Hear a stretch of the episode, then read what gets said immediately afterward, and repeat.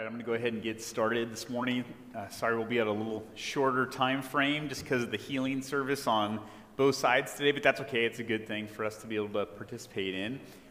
Good news is I tried to summarize the lesson today anyway, knowing that would probably happen, and we'll still be able to cover a majority of it for sure and get a good outline and purpose for the book of Judges. So let's open in prayer, and we'll go ahead and get started for the day. Dear Lord, we thank you for being with us here today. We pray for all of those who were at our healing service either this morning or will be at our healing service just after this Bible study, that you will, Lord, give each and every one of them just a special dose of your peace and healing that you can provide through your Spirit. Open up our hearts and ears now to be able to hear your word and to be able to receive that joy that comes directly from it. In Jesus' name we pray, amen. All right, so chapter 8 today of the story, A Few Good Men and Women is the title, and it basically encompasses the book of Judges from beginning to end. You remember where we were at when we left off with the book of Joshua, and then the book of Judges, just as our last book does, opens up kind of right on the heels of that, so it does read right into the next section. So the author of Judges technically is unknown. We don't know exactly who it is. A lot of people narrow it down and say Samuel, but to be safe, the best answer is to say it's just unknown. More than likely, it probably is Samuel, but we're not sure. Along with that, the date is unknown. People aren't exactly sure when this book was put together. Obviously, post-Joshua, and sometime potentially in the monarchy or when the kings come to take over after the judges have already come and gone. But the period of Judges takes place over a decent amount of years, and so it's hard to figure out exactly who then penned all of these things together. The book of Judges is also interesting, as we'll get to in a little bit, that not all the stories of the judges are super long in length, of being able to share about each of the individual judges that comes, that God sends. So that's the first blank there. The title, obviously the book is Judges, is taken from the leaders. These are the leaders that God puts in place. So when you hear that word judges today, a lot of us probably think about maybe a courtroom judge, but really that's not who these individuals are at all. They're leaders that the Lord brings that are often in a military realm. Sometimes it's a political realm, and of course in this regional realm as well. And so God lifts up these different judges to be able to come and to be able to be there with the people and on their behalf. Kind of an interesting note, the judges actually aren't always the best of people. The judges, sometimes I think we have this image of them of being these great people that were really these champions for the Lord, and a piece of that is true, but many of these individuals are pretty sinful too.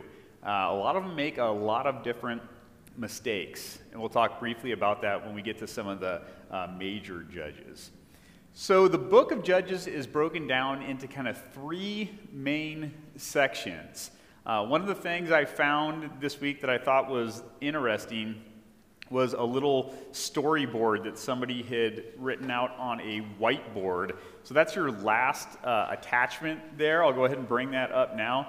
I know it's kind of smaller and a little difficult to see. I thought the storyboard was really neat, though. It breaks down the entire book of Judges with all the different chapters. So you can see there on the left-hand side where it says chapters, it just says 1-2. That's chapters 1 and 2. It gives us this picture of the very beginning of Judges, and then it takes us all the way through introducing all the different judges to the very end. So if you want to kind of look at this as we go through, it's very interesting how it breaks down where the people are and where the judges are. Like I said, I know it's a little smaller, but you can look at it later on, look at it today, and you can always find a picture of it blown up online I can send to you too.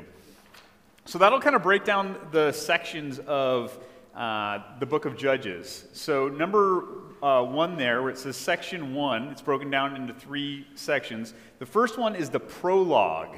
The first one is this prologue. Judges chapter 1, verses 1 all the way through 3, verse 6. It kind of gives us a history of where we've been. And that's that first blank. Part 1 of the prologue is historical. Part 1 of the prologue is historical. So it tells us all about remembering who Joshua was, remembering the people of Israel and the promises that were made for them. And it kind of sets the stage for the rest of the book, giving us a little bit of historical element. Part 2, it sets the stage. Prologue does a great job. Historical and then setting the stage. So it tells us what has happened, and then it moves into describing what is going to happen, where the people of Israel currently are at. And in this section, we're introduced to the cycle of judges, what happens, and we'll get to that in just a moment.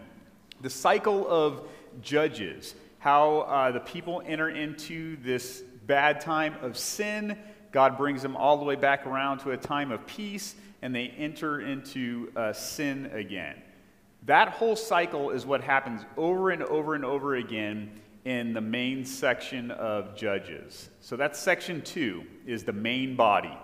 Section 2, the blank there, is the main body. This is the bulk of the book that we'll look at toward the end of our lesson today. And it's about this cycle that happens over and over and over again. If you were already in the first service or if you're going to the next service, I explained that cycle real briefly. Let's look at it just more in depth this morning. That's the second attachment that I provided for you today. And it's the section that shows us how the people of God continue through this battle. It begins there on the top with chapter 3, verse 7. And this is exactly what is described in the book of Judges. The people turn from God. And when this happens, it happens in a variety of ways. Most of the time, the people are just simply going against something God has told them what to do. If you look in the beginning of the book of Judges and right here, God has told the people of Israel that he wants them to push out the rest of the Canaanites from the land. There's a lot of Canaanites that are still living there when the people go into the promised land. And God says, wipe them out. Not kill them, but push them out of the land. They need to be gone. Again, he does this for a reason.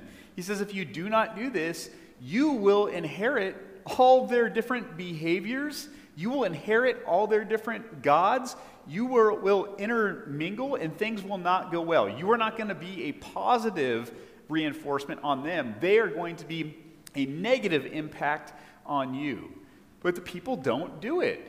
They take the people there of Cana and they start intermingling with them. Some of them they oppress and they try to turn into slaves. Some of them they begin, again, just receiving their own people into their own families and start intermingling and taking on their own characteristics. And the worst part about it is they take on all their false gods. And they do this over and over and over again. And when this happens, when they take on their false gods, God says, okay, if this is what you want, if you want to choose these other gods, then I am going to send these judges unto you to be able to put you in this place of, well, bringing you back to me. So every time the people choose this bad behavior, they get sucked into their own lives. That's 3 verse 8 there. God judges by delivering them into their hands of their enemies. He allows them to be taken over. Then the people realize everything's not going great, right? They repent to God. The people turn back to God. And Judges 3 verse 9, God sends that judge just as he promised. And then the people enter into this realm of peace. But then they start over again. And you would think, why did they do that? But it just happens. The judge will be there, and then when the judge dies and passes on, they forget about all those gifts that God has given to them. They're just used to the promised land and how great it is, and they want more. They want something different. And so they fall into these lands of sin. And this is the cycle of judges that you'll see with every single one of the judges in the main body. It happens over and over and over again. All right, we'll come back to that in just a minute of the main body. Let's move on to section 3. This is the very end. This is the epilogue, I entitled it. Section 3 is the epilogue. So this focuses on all that corruption that they have had as individuals and as cities and as tribes. It talks about how bad the people have been and all the things that have been pronounced down upon them. It wraps up pretty simply. It's just a few chapters, but it really does kind of summarize the book at the end there. All right, so let's come to the judges then in the time that we have left and kind of talk a little bit about them today. All right, so if you read through the book of Judges, there are 12 total judges that God sends. There are 12 individuals that God sends. Out of these judges are labeled 6 major judges. So obviously, if you do the math, there's 6 minor judges. I wrote them down there for you. Some of the minor judges, maybe you've never even heard their names before. Maybe you know Elon because you heard the word Elon Musk before. That's about it. The other ones, probably not so much anymore. But here's some of these individuals. Now, these are minor judges because we don't have a whole lot that's written about their story.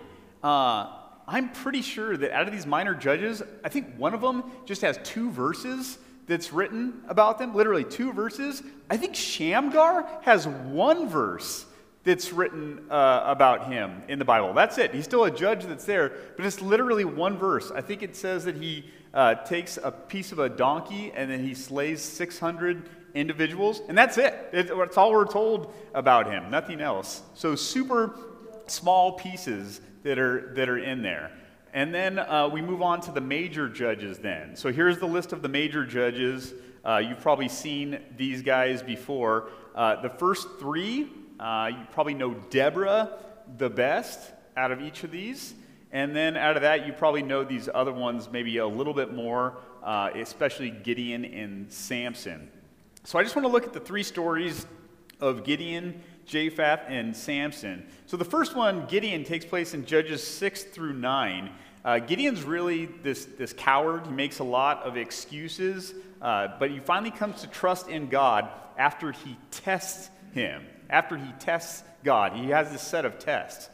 If you remember Gideon's story, he says, "Hey, Lord, I'm going to put this fleece out. And if it's really you, I want you to make the fleece super wet, but all the ground around it dry. And then I'll know." And he wakes up and he takes the fleece and he wrings it out, and water comes out of it. It's soaked. And then he says, "Well, I don't know if that was really you, God. Now I want you to do the opposite of this. How about you make the fleece completely dry, and all the ground around it will be wet." And God does that. And I always find that so interesting, that this is one of the judges that God has selected. And again, he's talking to God and putting these requests into God. And something comes true, but he says, "I don't know. Was that really you, God, or was it just something else in the world occurring? Do it again." And God is patient with him, and he does it again. We hear those stories over and over again in Scripture with God being so patient with his people. The story of Gideon, too, you probably know his story because he's the one who defeats the large group of Midianites with only 300 men. Remember, he's got a pretty good-sized army, and God narrows it down, and then God narrows it down again. This is the text in which the men are all supposed to go and drink at the water's edge. And the ones that are lapping up water like a dog, he says, get rid of those ones. But the ones that take their cup with their hand and they cup it into their mouth and they're being aware, those are the ones I want you to take. And it's only a small amount of individuals. And he grits these guys, and then he goes. And then these warriors don't even necessarily serve as the warriors we would think, with a spear and with a shield. God gives them a trumpet and a pot to be able to take.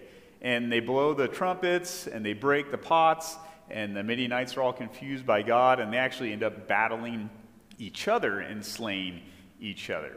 But this is another good example of being able to rely upon God.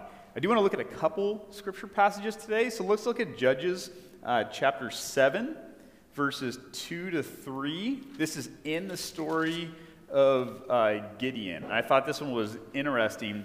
We actually talked a little bit about it at Men's Bible Study this last Wednesday morning.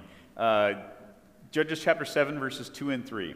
The Lord said to Gideon, "You have too many men for me to deliver Midian into their hands." How funny is that, right? Did you ever play the game of Risk before, or the game of checkers, and think, oh, I have too many men, I have too many checkers, I'm in too good of a spot to be able to win this game. In order that Israel may not boast against me that her own strength has saved her, announce now to the people, anyone who trembles with fear may turn back and leave. Think about that. So Israel won't boast and say, we had all these men, they were so strong, we had such a good army, we went in there and we took out all these Midianites. So that won't happen. God says, I want you to rely upon less and less of who you are and more of who I am. And isn't that a neat story in the place of Gideon that we can take with us today, right? Not constantly relying upon ourselves and upon our strength in any way, but constantly always remember that we rely upon God. He tells us that the battle is his and that he will always win those battles for us. And he does so with Gideon. The next major judge that's there, Jephthah, this is in Judges 10 through 12. He's this very successful warrior that actually has been driven out. That's the blank there. He was driven out by his people, that he's like this outcast. They don't want him to have any inheritance of anything, and so they push him away, and he goes and he lives kind of on the outskirts of town in the mountainous region until he's called upon by the Israelite judges to be able to come back. They need him to be able to fight their battles. And they go to him, and he even says, you know, didn't you guys kick me out? And they said, yeah. You can even, when you read it in the text, you're kind of like, yeah, we know you kicked you out, but we really need you right now to come and fight with us. They just jump right over it. And he says, fine, I'll come, and I'm going to fight for you. But maybe just to look at some of these judges and how awful they were. I want to show this example of Judges 11, verse 34. You'll probably remember this story. This judge prays to the Lord and says, if you give me a victory, I'm going to sacrifice to you the first thing that comes to my door when I return home. That's what I'm going to do. And he returns home in verse 34. It says, when Jephthah returned to his home in Mizpah, who should come out to meet him but his daughter, dancing to the sound of the tamarinist. She was only a child.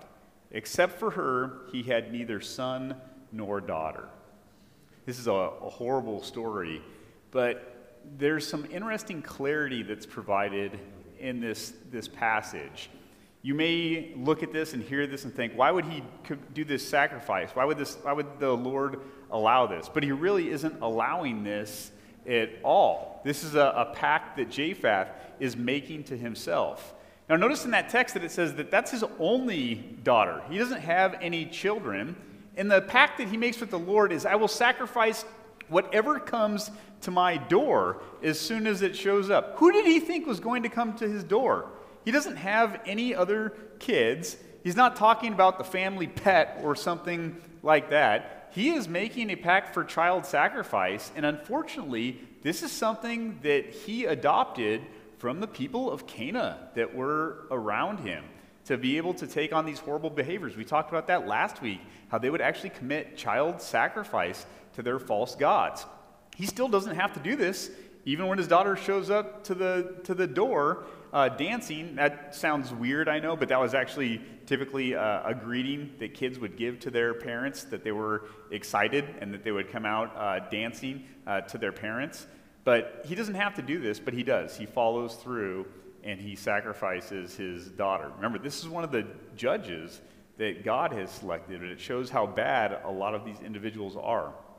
Our next judge is no different. Samson in Judges 13, verse 16, probably the best known of all the judges. His birth is foretold by an angel of the Lord, and it's said that he's going to be set apart from God. That's the blank there, set apart, that he's going to be this Nazarite that he's not supposed to touch any dead things.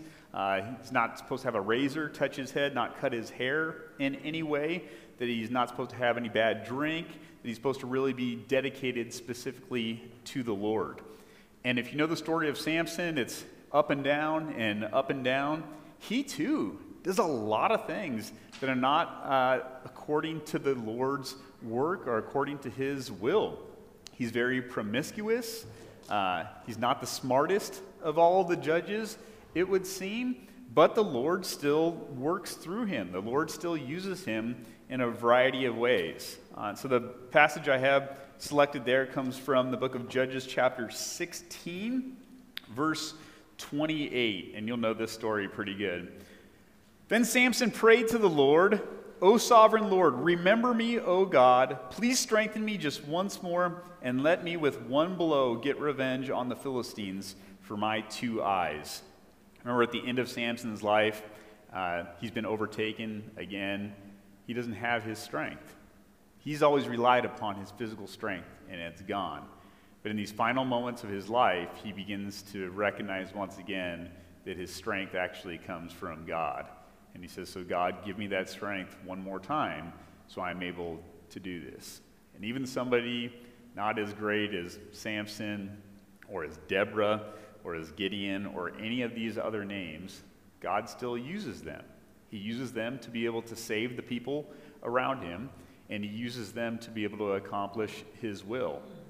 Don't get caught up, if you go back through this book, of when it says, you know, the Spirit came upon these people. It says that for Samson and different individuals, that is God doing that. That doesn't mean that God is approving of all of their behaviors. That doesn't mean that God is telling them to do certain things. There's plenty of things in the book of the Judges that the people do, the judges even themselves, that are not the will of God, that are actually against the will of God. But the Lord still remembers them. We heard in that verse today that even when they are faithless, he is always faithful. I'm going to have to wrap up there today. I apologize for it being a little quicker. I got to run over to the next service. Email me if you have any questions this week, and thanks for being here today.